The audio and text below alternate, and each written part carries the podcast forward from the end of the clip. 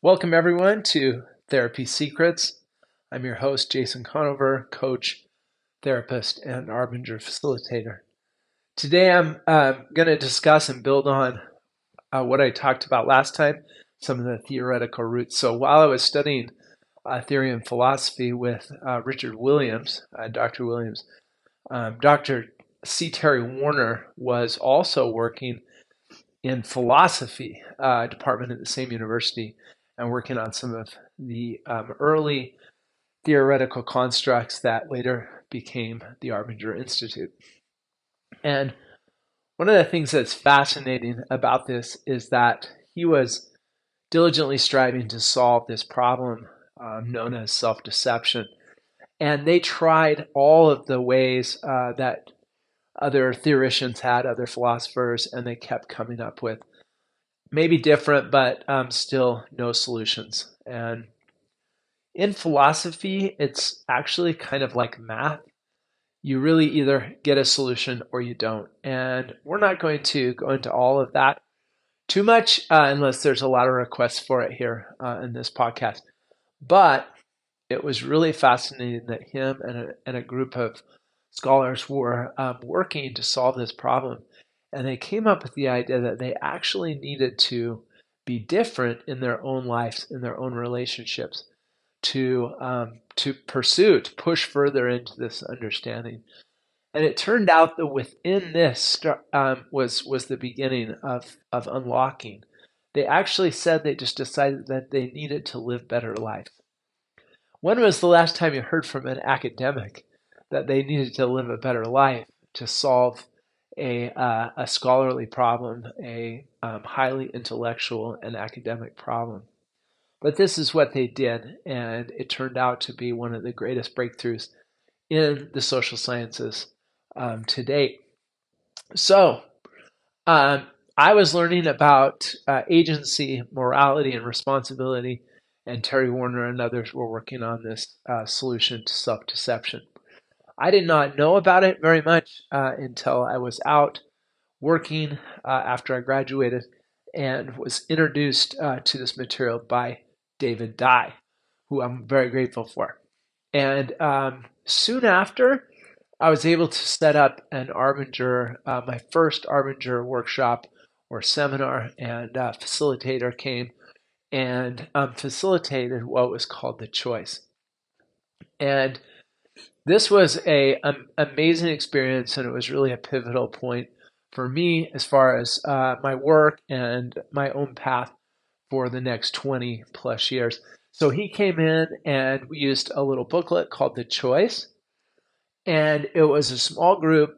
I can still picture a really nice conference room um, in, in my clinic where I was working at Utah Valley Regional Medical Center. And we just took this little booklet and it was written in kind of prose format and we'd read and and ponder reflect and then um, the facilitator would tell stories.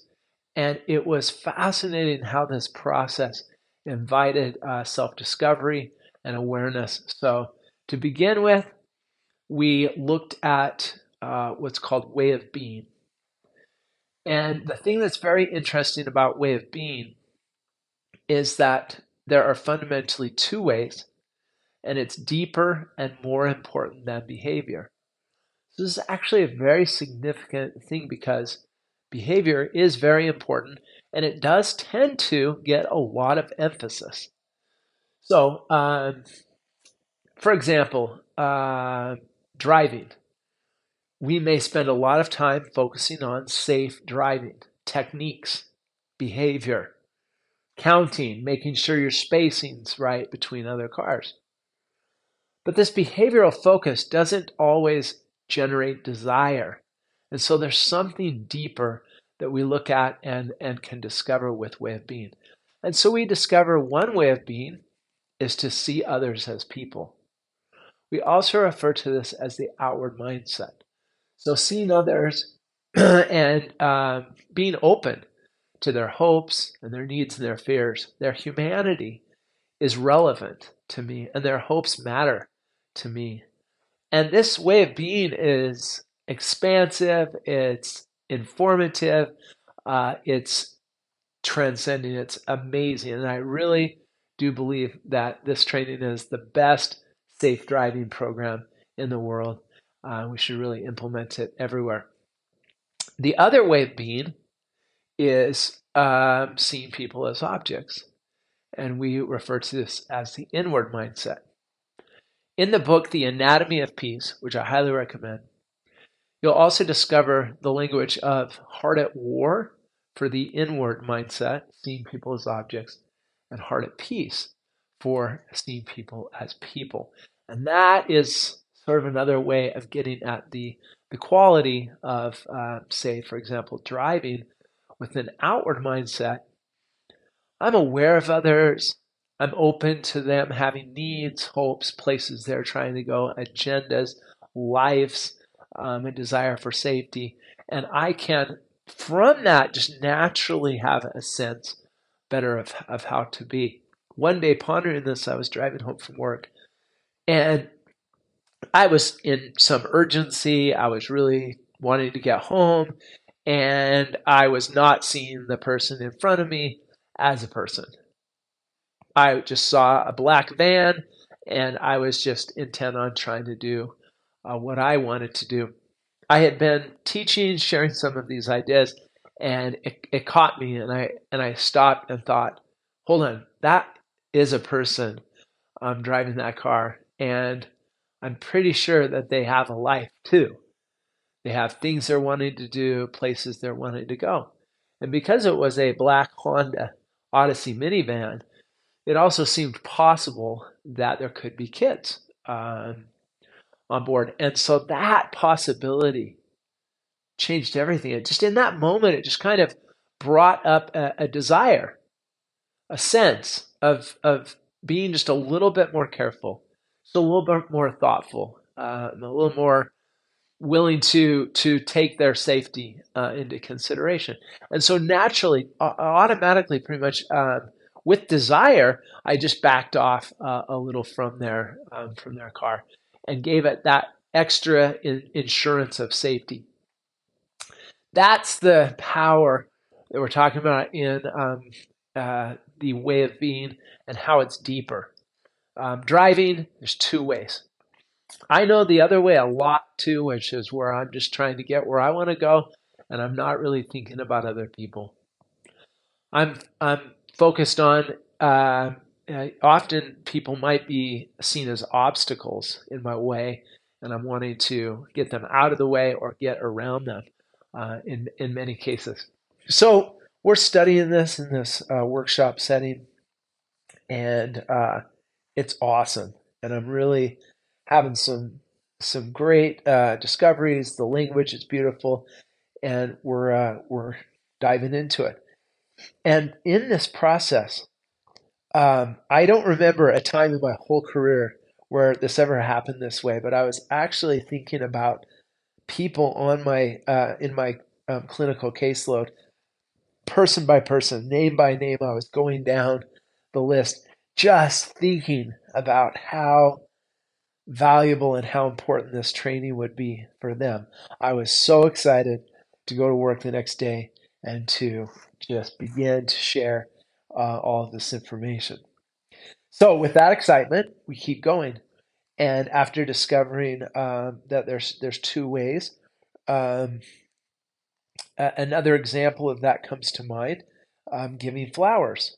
So there's two ways to, to get flowers. On an occasion, I was dating uh, a young lady and I brought her a bouquet of flowers on a Friday night. And the reception was very positive, very enthusiastic. Um, she gave me a, a, a, huge hug and she was really um, seemed very pleased about this uh, this gift of flowers.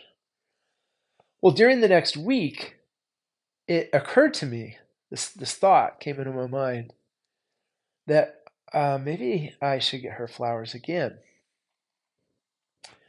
Now you could ponder, and I'd ask you the question: uh, which which mindset was I in? And I can tell you that the response that I got from the second bouquet of flowers was very different. So the behavior is almost pretty much identical, But um, I do not think that in the second example it came from a sense or a desire from seeing her as a person, but more as a, uh, a thought about what I um, wanted, what I could um, uh, get more more of um, for for me. And so, again, almost any behavior can be done in either way. And then we began to look at uh, when we have a sense of, of uh, you know, seeing another person, we have a desire how to be with them, um, give them a little space on the road, um, give them flowers, and maybe not the next weekend too. Uh, all kinds of wonderful natural um, just senses like that. But um, there's a very important component in this whole theory uh, that I'm that I'm learning here, and that is that we can choose. So I may have a sense to call a friend, apologize, um, put a new roll of toilet paper on uh, the roll, um, help someone out, um, see my neighbor uh, trying to move a big piece of furniture, go run over and help them. Um, call an old friend, uh, text my mom. But in any of these cases, or all of these cases, I have a choice. I can um, honor that sense and and go forward in that way, or I can betray. It's fundamental choice. And so, but when I betray, then something interesting happens. I begin to look at things differently. And I begin to blame, sometimes subtly, sometimes not so much. But essentially, in this workshop, we began to work with this diagram, the self betrayal diagram, and begin to look at how I start to think about the other person and how I begin to think about myself, how I think about all kinds of things, and, and kind of bring that together. So I might, for example, start to see myself as busy or tired, um, really doing important things.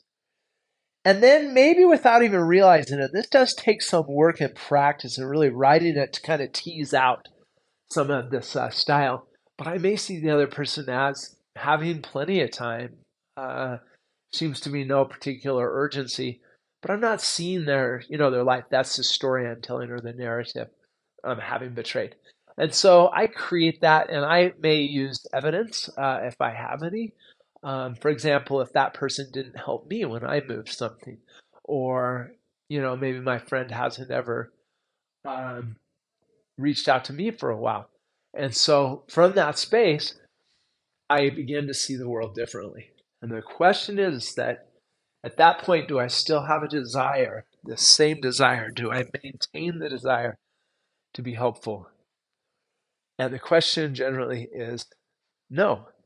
Um, as a matter of fact, I feel usually pretty good. Like I've actually made a good decision that it is valid that I am busy and I need to prioritize um, the important things that I'm doing. And so that is the uh, essence of self deception. So we had a break and then came back and uh, during that time, and this is one of the great ingredients of coaching and what I've discovered with Arbinger that I absolutely love, is these epiphanies, just these incredible awakenings that come as I begin to see things that I couldn't see before. And it really is uh, an incredible gift. And um, as that kind of pause, the power of the pause uh, happened, and I was there sitting there, it just hit me like such an incredible um, aha.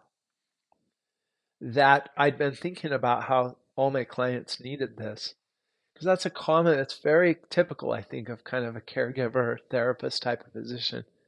But in that moment it hit me uh, completely that this work this this uh, material i was working on and learning was absolutely for me and that was a pivotal moment. That was a real um, game game game changer. Uh, uh, during the headlights moment where I was just wow, just really taken back, taken back by that um, by that insight. So um, we'll be talking more about this, going a little bit further on uh, another episode. And uh, have a wonderful night And remember, the purpose of this podcast is to help you be happier.